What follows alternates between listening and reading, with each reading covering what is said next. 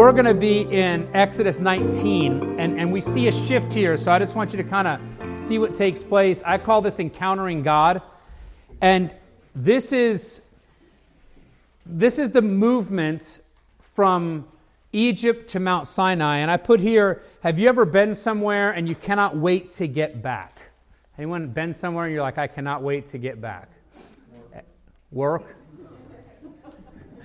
I guess if you work for the government, you feel that way, but the rest of us have been working through this all. Just kidding. Uh, you, you experienced something there. Sorry, Tim, I couldn't, couldn't resist that one. Uh, you experienced something there, and you look forward to sharing it with those you love or you're connected with. And I have an illustration. Um, I think it was 2007. My brother Anthony and I, we flew to China. We were um, young and ambitious and thinking we, and we, it worked for us. We connected with a factory in China uh, to produce some things for the greenhouse.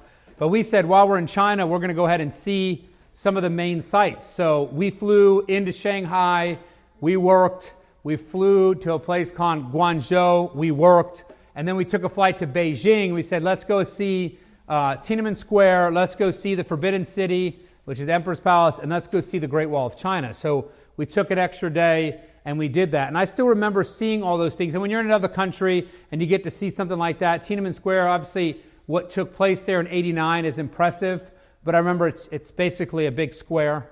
Um, you go into the Forbidden City, which is neat the first time, but by the time I was done hearing about the emperor and all his rules and what he did, I was done.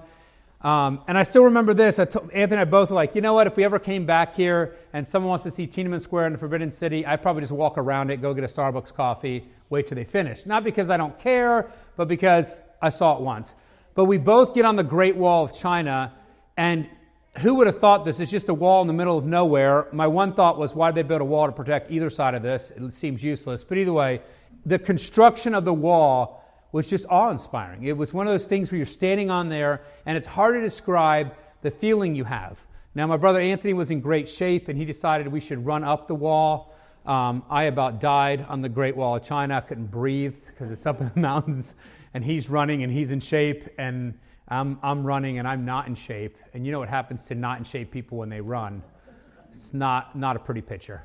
And I'm like, air, I need air. And he's like, I'm not giving you mouth to mouth. You'll just die right here on the Great Wall. We'll just pitch you on the Mongolian side or whatever and let it be. But um, it was just awe inspiring. And so when we went back to China a couple years later, I remember everyone has to go to Beijing, everyone has to do all the other things. And I'm walking through Tiananmen Square again, in the Forbidden City, and thinking, I'm bored, I don't care. But we get back on the Great Wall, and it's the same feeling, this awe inspiring feeling. It's just one of those amazing um, places. And, and to be honest with you, when I think China, I would love for my kids to be able to get on the Great Wall. It's just one of those experiences that I had to tell Heather about. I said I really, um, really loved being on the wall. Picked up a great North Face jacket for 20 bucks right there, authentic. Um, uh, right on the side there, you can get a Rolex, everything you want right there. Plus, you get the Great Wall. And, and I remember I want to get back there. But the other two places I didn't care about. Well, I want you to remember where Moses encountered God, where the burning bush was and it was Mount Sinai. And if you go all the way back to chapter 3, he was told by God that he would be back with all the people of Israel, and it says to serve God upon this mountain. Uh, Ezekiel, Exodus 3:12. And so I just imagine here is Moses who encounters God at the burning bush.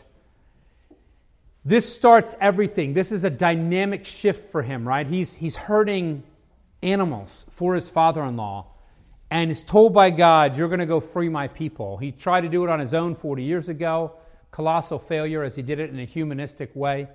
And now he's told by God, You're going to go back, and this is God's promise to him You're going to come back and serve or worship me on this mountain. Well, we're coming full circle, Exodus 19. We're coming into the desert of Mount Sinai. We're coming to Mount Sinai where God had said this would take place. So look at chapter 19, 1 and 2. In the third month, that's three months after they've left, there's a lot of discussion. Is this the exact three months from the day they left? Is this the start of the month? Uh, the implication is that it's the start of the month, but you could go either way on that. When the children of Israel were gone forth out of the land of Egypt, the same day came they into the wilderness of Sinai. And again, same day could be same day from when they left or same day as the start of the month. So that's why there's some discussion on what day it is. Just assume it's the third month for sure.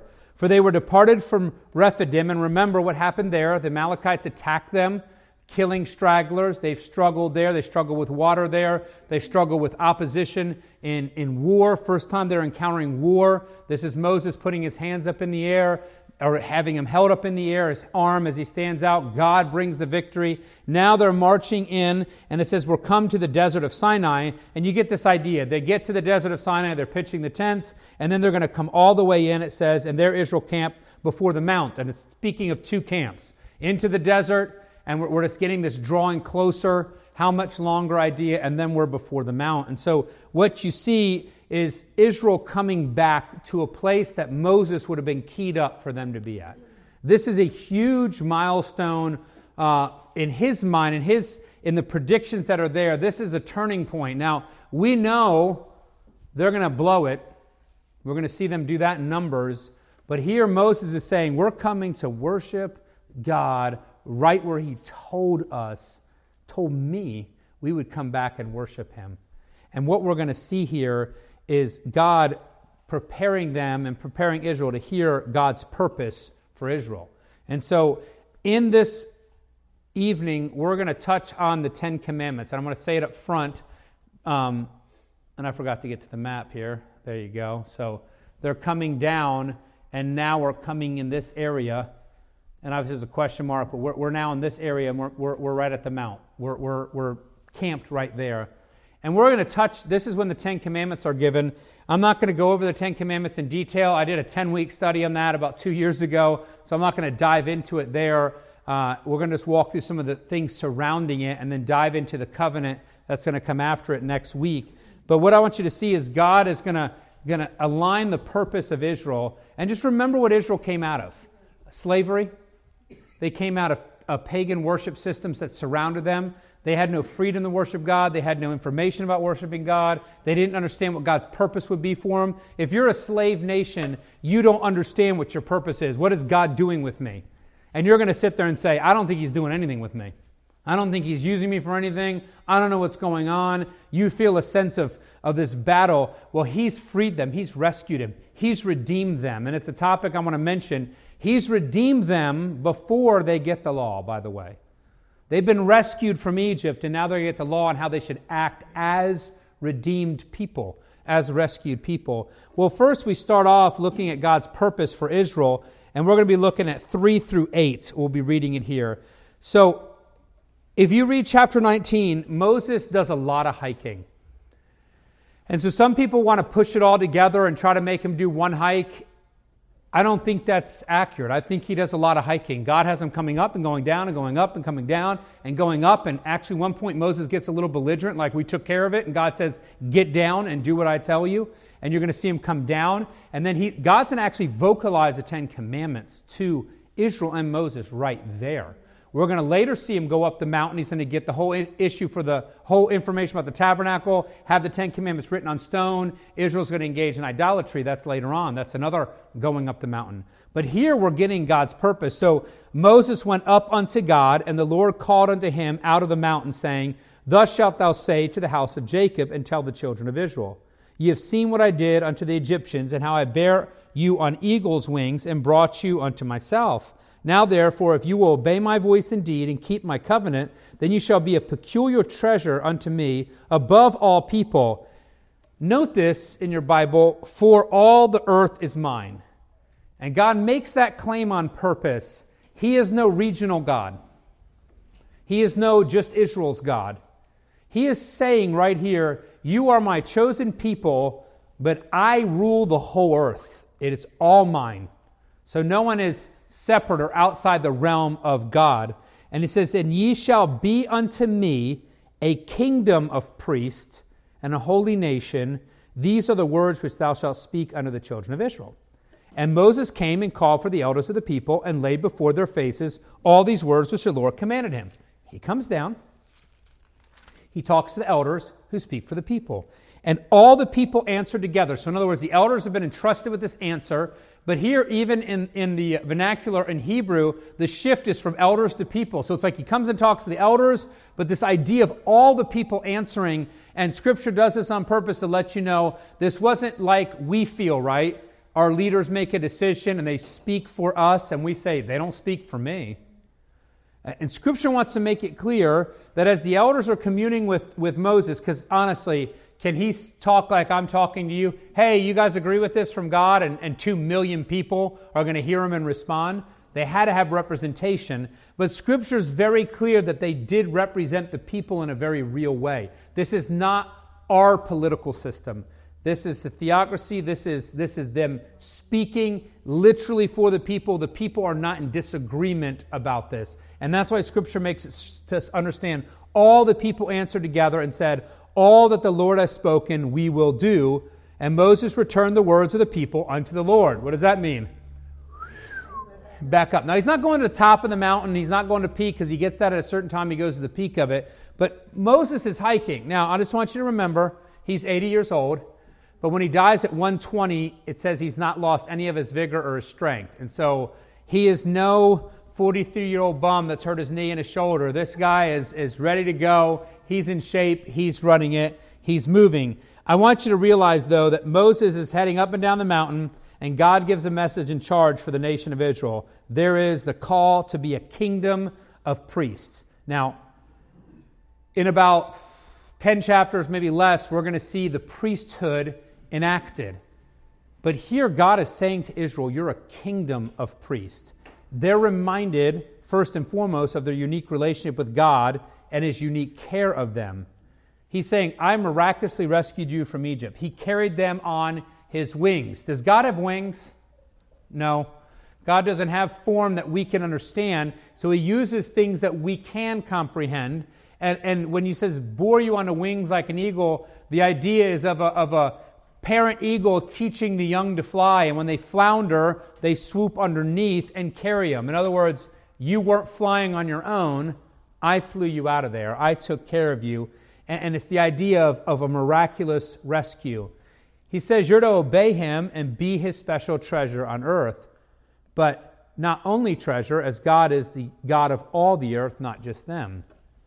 So it's not just, I'm your God, you're my people, and everyone else is nothing. It's, I've chosen you out of the nations to be a special treasure, but he makes a point to tell them all the earth is God's. He's no local deity. We don't walk into his village and ask, What God do you worship, Hebrews? Ah, that's our God over there. It's Yahweh. That's our God. What's your God? No, he's teaching the nation of Israel that they are a peculiar treasure to him, but he is the God of all the world that he reigns over all, that he is the only true God. You, he's saying, Israel will be the holy nation. Your role is to be a kingdom of what? Priests. What do priests do? And think not just don't think Abraham or Aaronic priesthood. Think what priests would do in Egypt. What did priests do in Egypt? They ministered, they led worship, they would do the sacrificing. What else do priests do? They often represent who? God. So if you're a kingdom of priests, what is Israel's calling as a nation? To represent who? God. Now, I'm going to probably get it wrong. It's 1 Corinthians 5:12 or one of those where we're called to be what? Ambassadors. What does an ambassador do? Represents who? Yeah, they represent. So if I'm the U.S. ambassador to China, am I there as Kenny Van Hoven? Absolutely not. If I do my job right, I represent the United States of America. That's it. I don't represent myself. I don't represent my personality. I don't represent my family history. I go in and I'm the ambassador for the United States as I come in and I represent that country. So when you're called to be a priest, you're called for worship, you're called to minister, you're called to teach. All these things are part of it. And you're called to represent, and they would understand this, you're representing that God to the people. Who's, who's their God? the one true God. And you're to represent that one true God to who? All the people. If you're all priests, it's not like you say, well, you're the priest, you represent God to me. God's saying you're all priests, you're a kingdom of priests. And so you're representing God to all that is mine. What is His? Everything. everything. And so you get an idea of the purpose of Israel. They were representing God to the whole world. This sets up now their commitment to be kingdom of priests. He gathers the people, and what do they do? They commit to being God's chosen nation, knowing the responsibility of being his ambassadors to the world. They are acknowledging to God, we understand that your purpose for us is to be a light to the nations. Now, they're about to be sent to annihilate the Canaanites, which is what God has ordained for his glory and his purpose, but their, their mindset is for his glory. They represent Him and they're committing to that. It's in unison. Moses heads back up the mountain to report to God, and I put lots of hiking for him. Right? This is a lot of walking back and forth. God's not just trying to be mean. There's a point where God has him come to the top of the mountain, ask him a question that Moses gives an answer for that that's disrespectful, and God sends him back down because he wants him to understand the magnitude of his holiness. Here he's going up and down to see the purpose. Uh, as you read through scriptures, you find Israel failing in their commitment. They, they do. I'm, in the, I'm reading through Judges right now uh, in my scripture reading, and it's like 80 years good, bad, 18 bad, this one good. They stray from God, they marry with the Canaanites, they just all over the place. And every time I read it, I'm like, come on, get it right, Israel. And then I think to myself, how many hundreds of years have passed, right? Because we, we read in one phrase, 80 years of good, and then it's off to bad. And before you leave a chapter, you've moved through our whole history of, of United States. And so then I start doing, okay, let me look through the history of the United States. And I'm thinking, man, I would not want us cross sectioned at all. And that's what I'm thinking about one generation. I don't even want my generation cross sectioned here on how much we've moved away from God. And so I look at this and remember that that they're going to struggle and they're going to stray and they're going to, they're going to fall flat on their face. They're going to end up rejecting their Messiah. There's a host of things that happen, but realize that's who you are. We do the same thing, but it is a reminder of their purpose and it's a reminder of our purpose. We, as His church, during this dispensation, we're called to be His ambassadors, to represent God and His redemptive plan and purpose. As a church, that is our calling. We have not replaced Israel but in the context of now, the, the age of grace, the age of the church, that is our calling to be his ambassadors. We are to do what exactly God's purpose was for Israel be a light to the nations. This is our job. This is why you're here. That's why you don't go to heaven immediately upon salvation. We're left here for a purpose. And then we look, and I said, we're supposed to carry the gospel to the world. And here's my question How well are we doing that? And I know how we work, right? Like sometimes we'll look for all the victories. Well, look what we're doing here, look what we're doing there, look what we're doing. How well are we doing? And then I like to bring it home. I think I've shared this before. When I go to Nicaragua, being a bold witness seems easier to me in Spanish than it does in English. One, I'm not going to see these people in a week, so I can be a fool anywhere in that country and I'm out of there at some point. But you go into your regular family and friends and the people you talk to every day, how well are you doing being an ambassador for the gospel? Is it your job? Is that what is priority in your mind? Well, with that commitment from Israel, we see next God's preparation for Israel. Look at verses 9 through 15. And, and don't miss, and I'll talk about the movement of God. Who moves here and coming down versus going up? Um, and the Lord said unto Moses, Lo, I come unto thee in a thick cloud, that the people may hear when I speak with thee. And that's exactly what he's trying to say. God is saying, I want two million people to hear me talking to you like a person. I want them to hear what I'm saying. He says here, and believe thee forever. And Moses told the words of the people unto the Lord. In other words, I want them to understand that I'm going to talk to you and you're going to be the leader and you're going to represent this. And the Lord said unto Moses, Go unto the people and sanctify them today and tomorrow, and let them wash their clothes. And be ready against the third day, for the third day the Lord will come down in the sight of all the people upon my, Mount Sinai. God is, is visibly going to come down and, and there's a reason for the cleansing, and we're going to get to this idea of God's holiness and how serious we are about it. And it says, And thou shalt set bounds unto the people round about, saying, Take heed to yourself that you go not up into the mount or touch the border of it. Whosoever toucheth the mount shall be surely put to death. There shall not a hand touch it, but he shall surely be stoned or shot through, whether it be beast or man. It shall not live. When the trumpet soundeth long, they shall come up to the mount. And Moses went down from the mount unto the people and sanctified the people, and they washed their clothes. And he said unto the people, Be ready against the third day, come not at your wives. And here's what God is doing He's sending Moses back to prepare the people. He's telling them he's coming. This is the movement of God. And take notice of some things. Who's coming down? God came to them. God moved to them on purpose. If you look at the pagan religions, God never moves to the people. Their gods don't ever come down. Their gods don't ever relate. Their gods don't ever connect. And we've talked about this in Job, right? You got the friends who see a distant God and Job who has a relationship with God, and we have this wrestling and this struggle talking about it. Well, you read in Exodus and you recognize God relates with his people. That is unique because he's the only true God.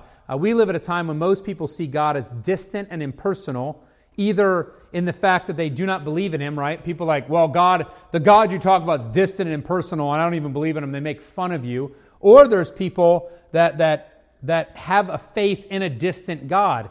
Islam is one of those. Allah is very distant, and I don't compare Allah to God, it's their God, and I use a little g on purpose because it's a false God, it's an idol. And their God is very distant from them. He is not relating to them, He's not personal. They hope to appease that God by their repetitive prayers and by doing the things that that God has mandated to bring honor to His name, but there's no relationship with that God at all. And many religions have that distant there. We live at a time when preachers are disconnecting from the Old Testament. You hit a preacher that disconnects from the Old Testament, red flag right there.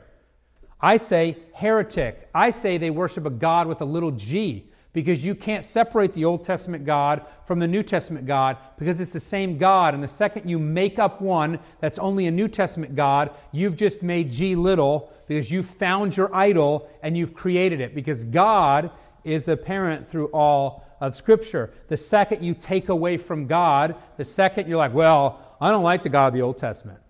And look, I read a whole book.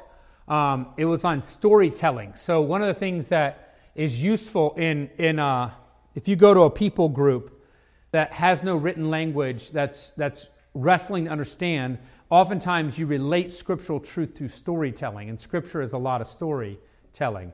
If you work with kids I do a lot of storytelling. So I was doing a lot of research about four or five years ago, reading some books, and this one guy talking about storytelling, and then he, he spins the God of the Old Testament into this fictional myth.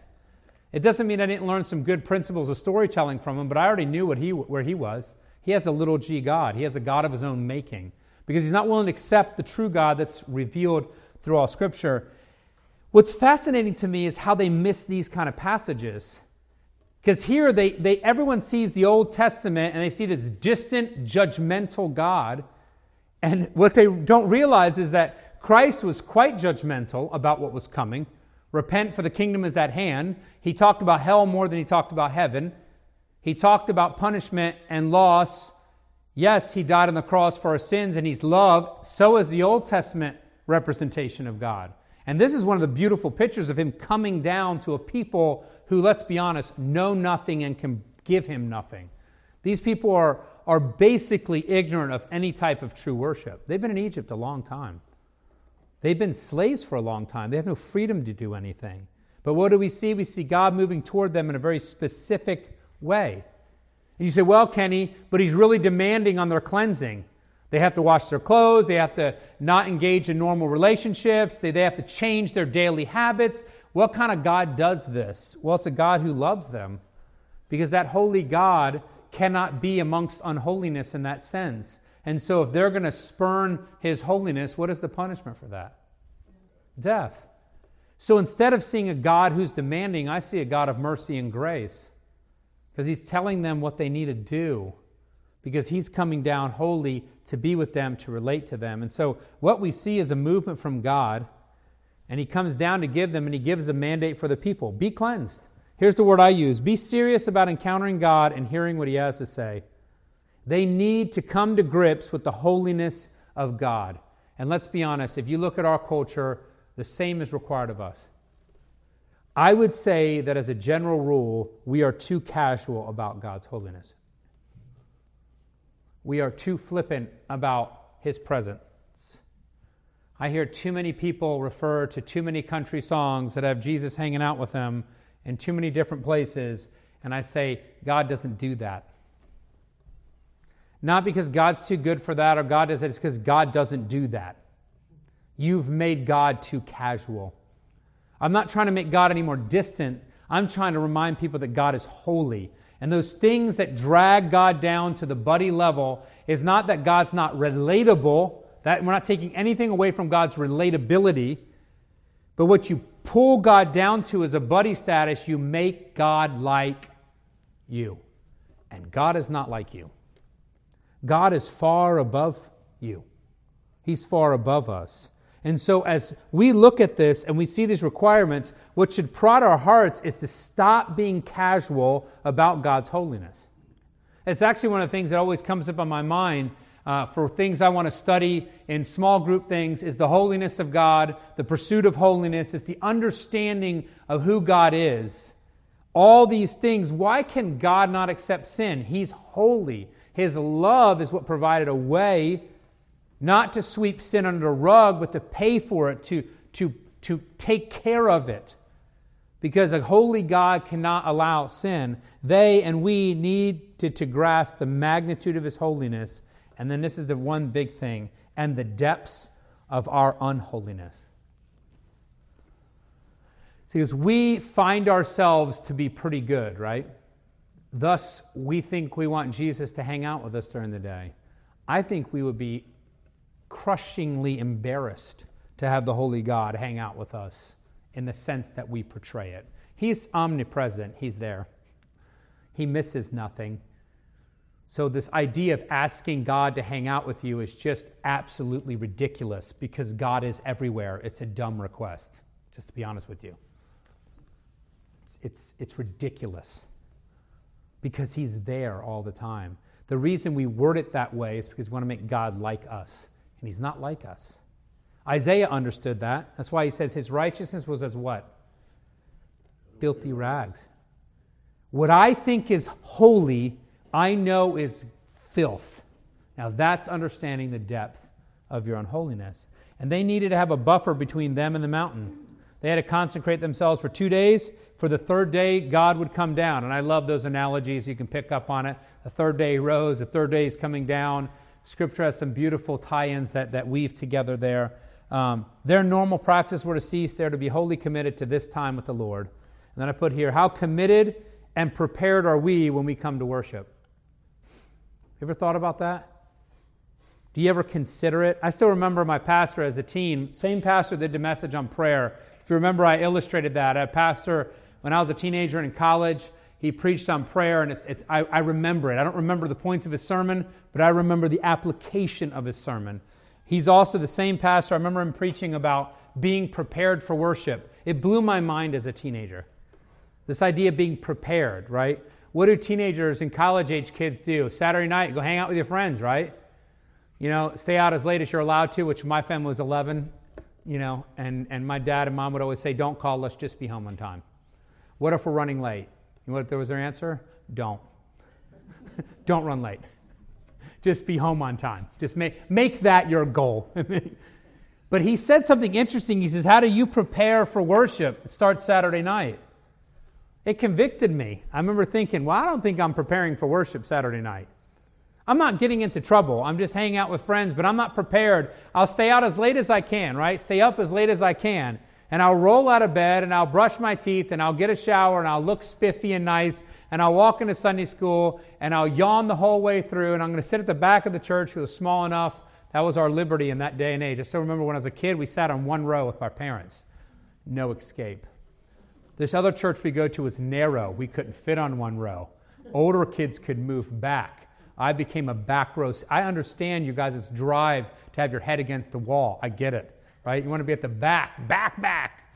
Suddenly, as a 16 year old, I had to go get a drink of water during every service, right? There's just an impossibility to make it through one hour.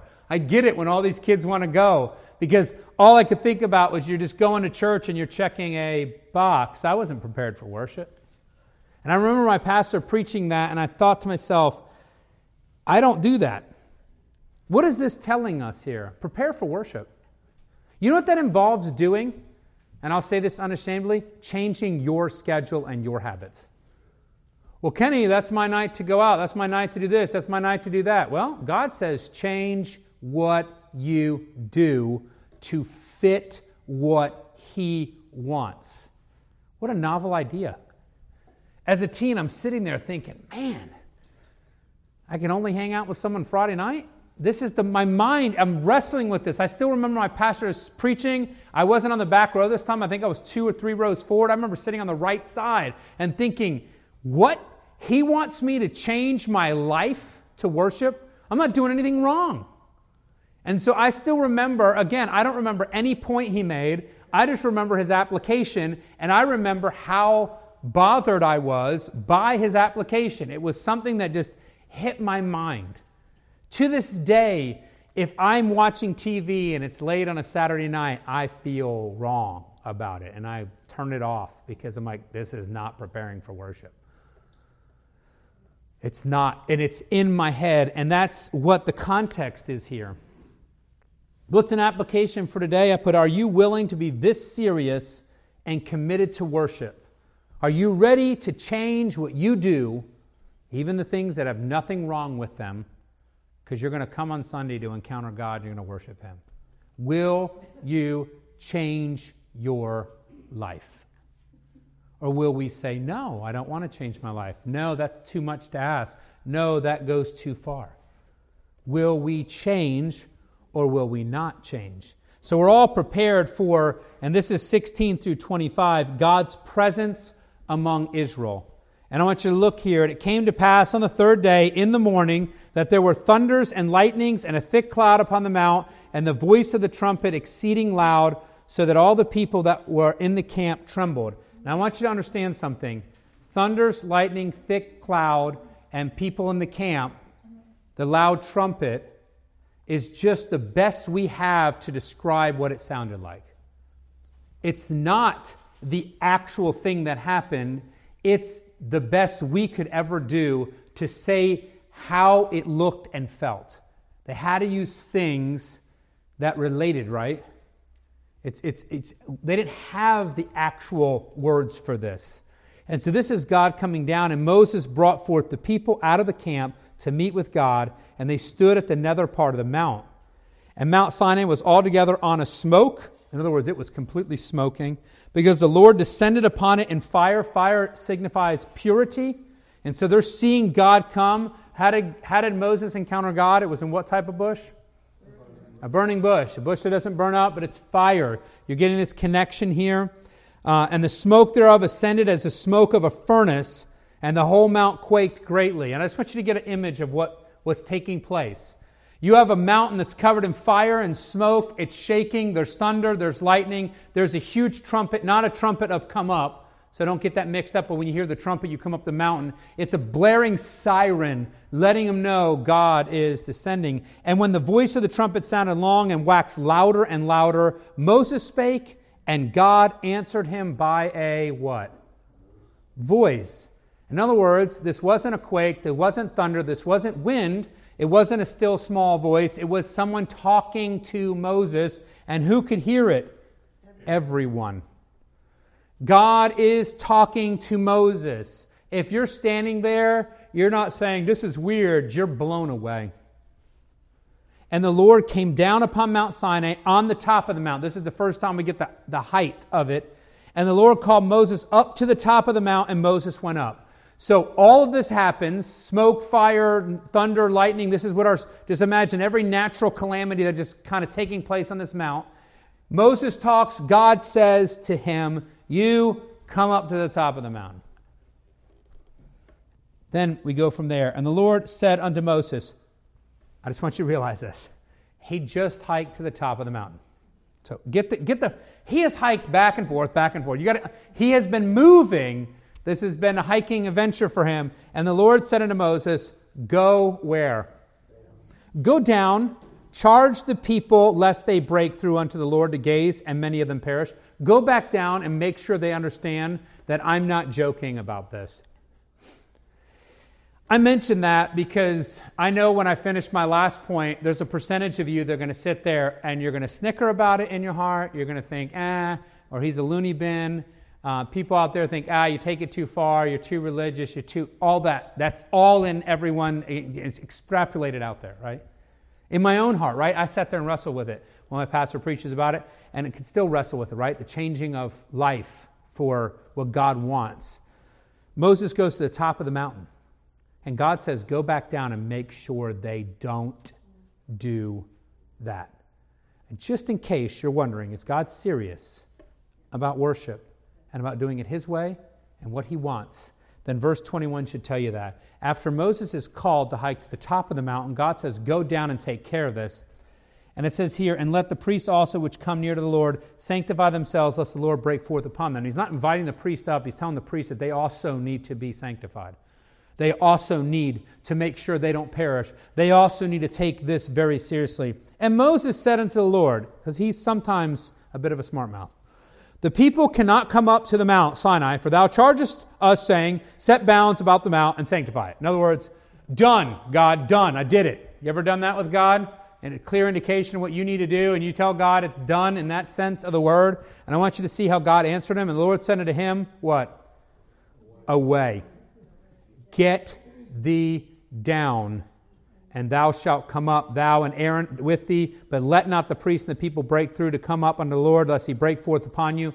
By the way, Aaron and him do not come up until chapter 24 together.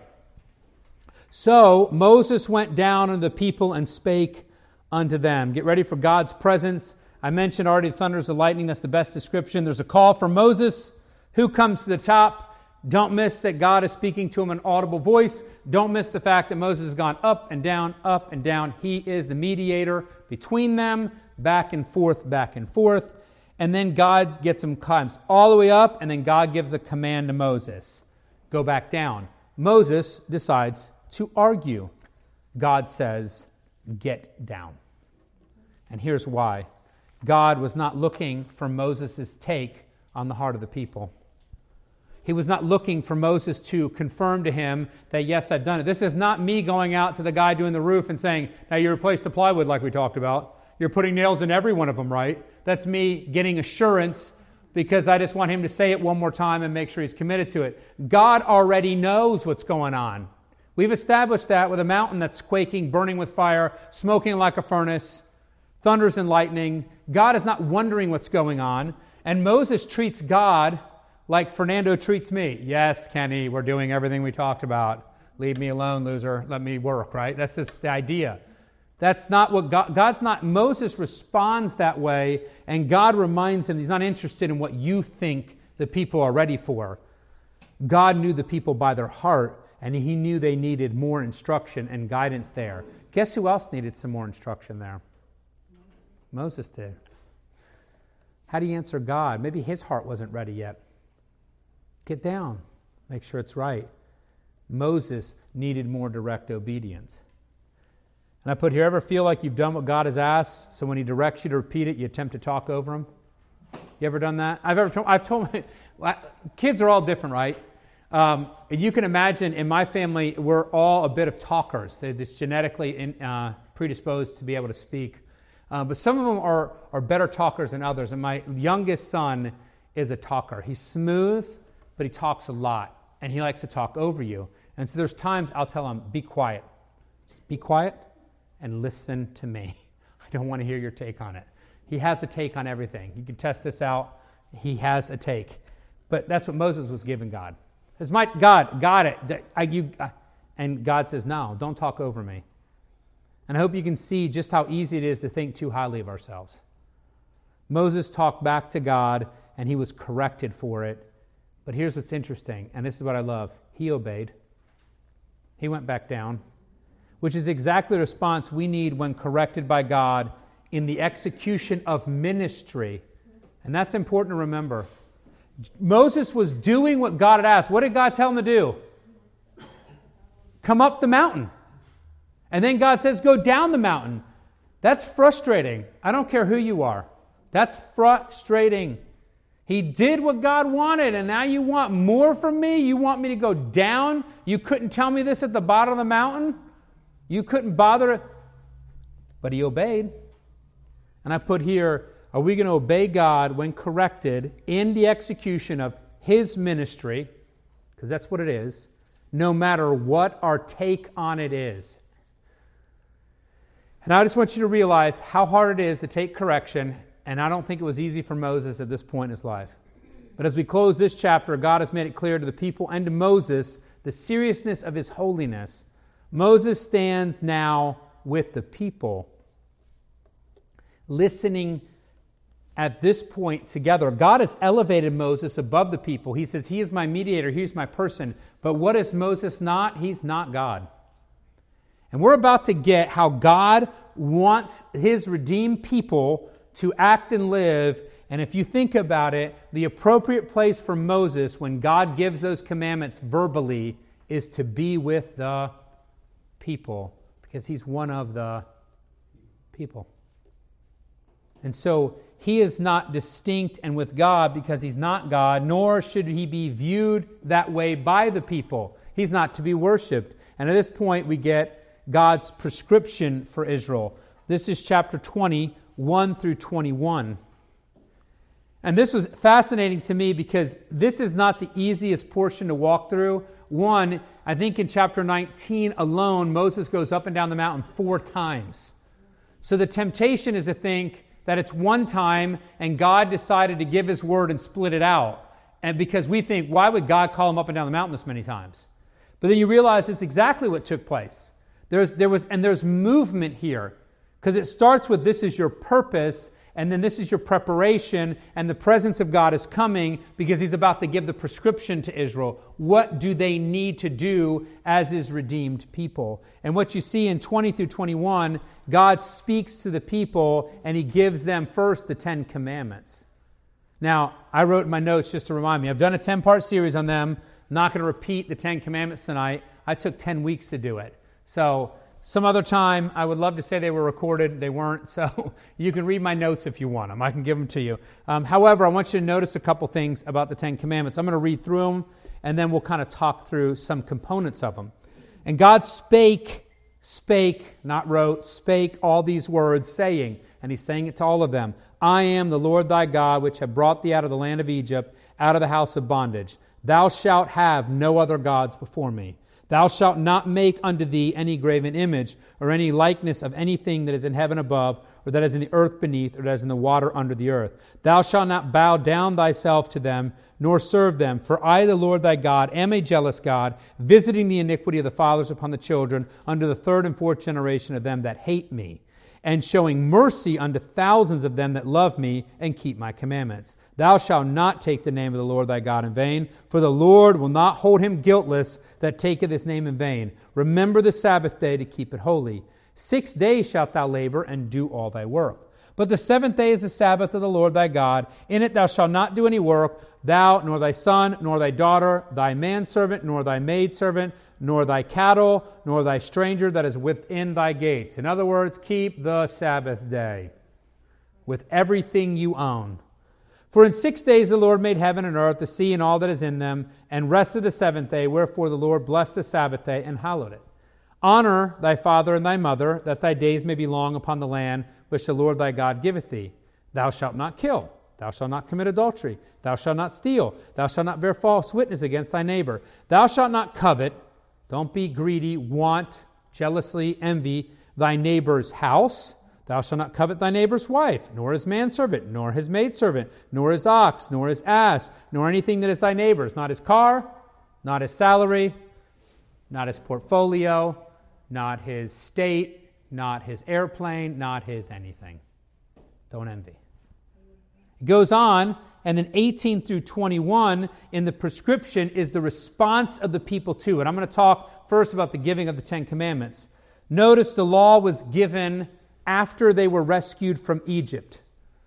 The law was not the way of rescue, but instead the way to live as the rescued. Redeemed people should act in this way. That's what God's saying.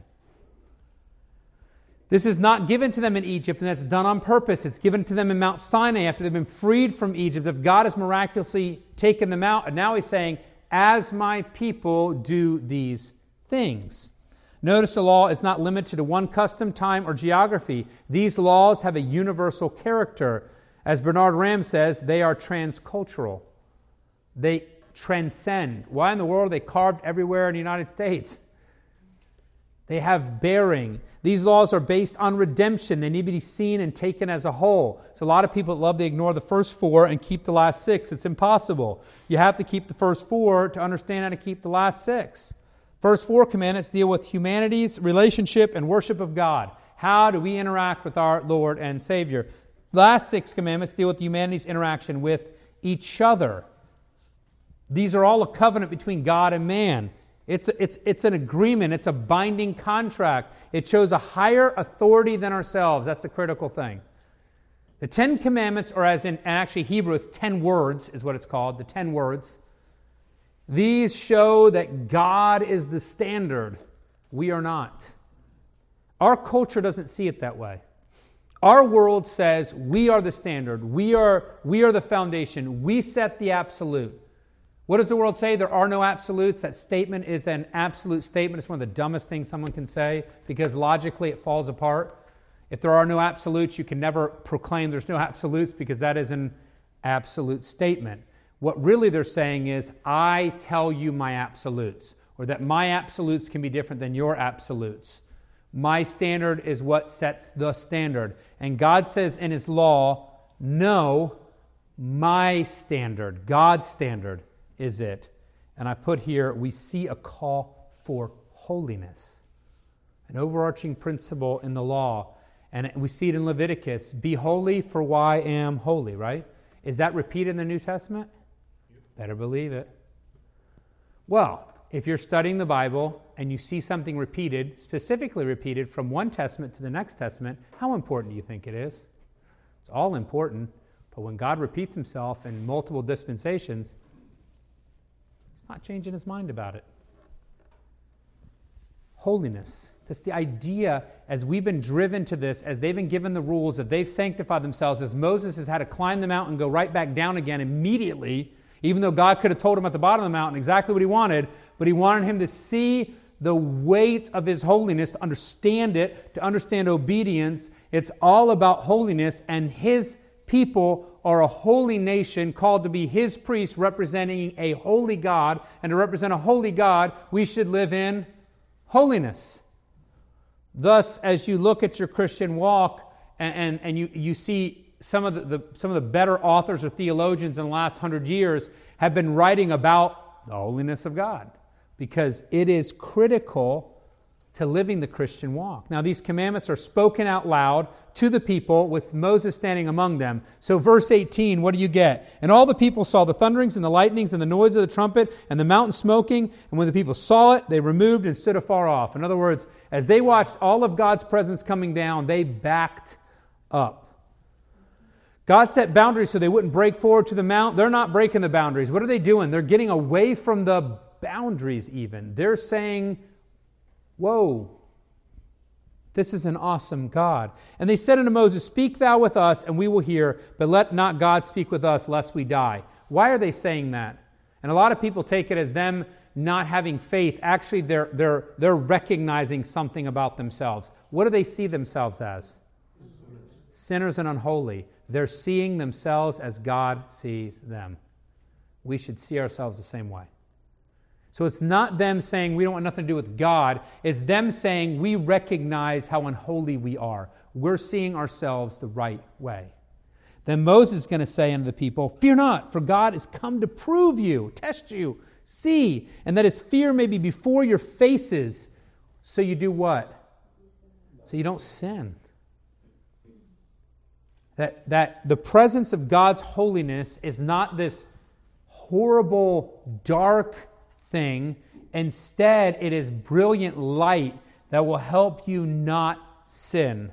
as you're in the presence of God, as you're come to worship Him, as you see Him, and I'm using that word with quotes in that context, it is so that you don't sin, so that you are acting as your Savior acts, and that's in holiness.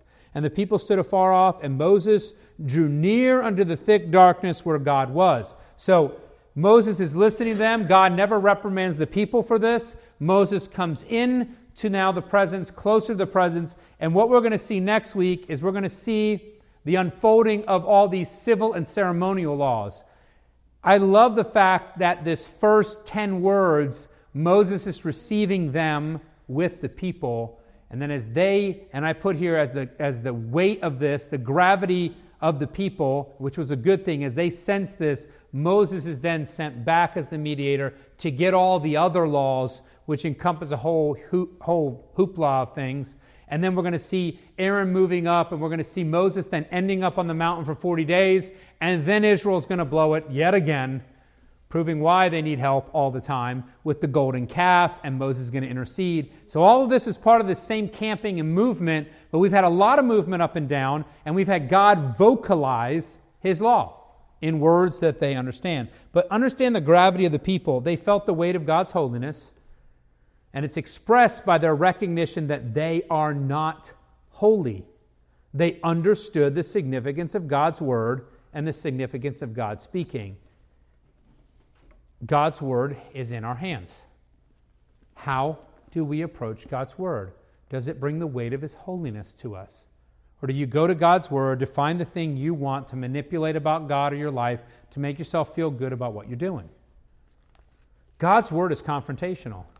It is Him speaking to us, magnifying Himself, showing His glory, showing His holiness, so that we respond, we change because of it. They desire the mediation of Moses. Thus, God perfectly establishes his position, and they recognize, more importantly, their lack. Moses reminds them, as he should do, that God is doing this to help hinder sin, which is the most merciful thing God can do. What is the consequence of sin? Death. So, a merciful God is going to come down and hinder death. We have a world that says God comes in and ruins my fun because we've redefined sin as my lustful desires and whatever I want to do. And so God is the fun killer, and Moses is saying God is the sin killer, which is merciful and gracious of him. The opposite would be to say, do whatever you want, sin till death. That would be ugly and hateful.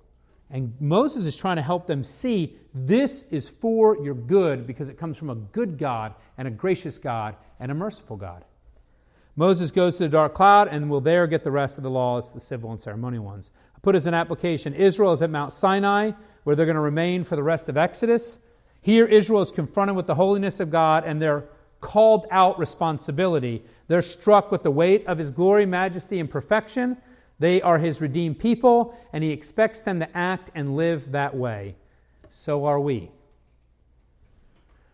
We're expected to act and live as his redeemed. And are we prepared to act and live as God's redeemed? Does it get the proper weight it deserves? Or do we say to God, hey, leave my life alone? It's my life. I do it my way. I don't want to change what I do. I don't want to dress your holiness. I don't want to think about your holiness. I'm as happy with you as a holy, distant God. Here's the reality the one true God is holy, and he is not distant. Now, if you're in rampant sin, then his holiness is something that affronts you, scares you, angers you, causes rebellion in you. That's what we see in the world. They cannot distance themselves from God, they just rebel against God. As believers, we're called and as Moses said, this is for your good.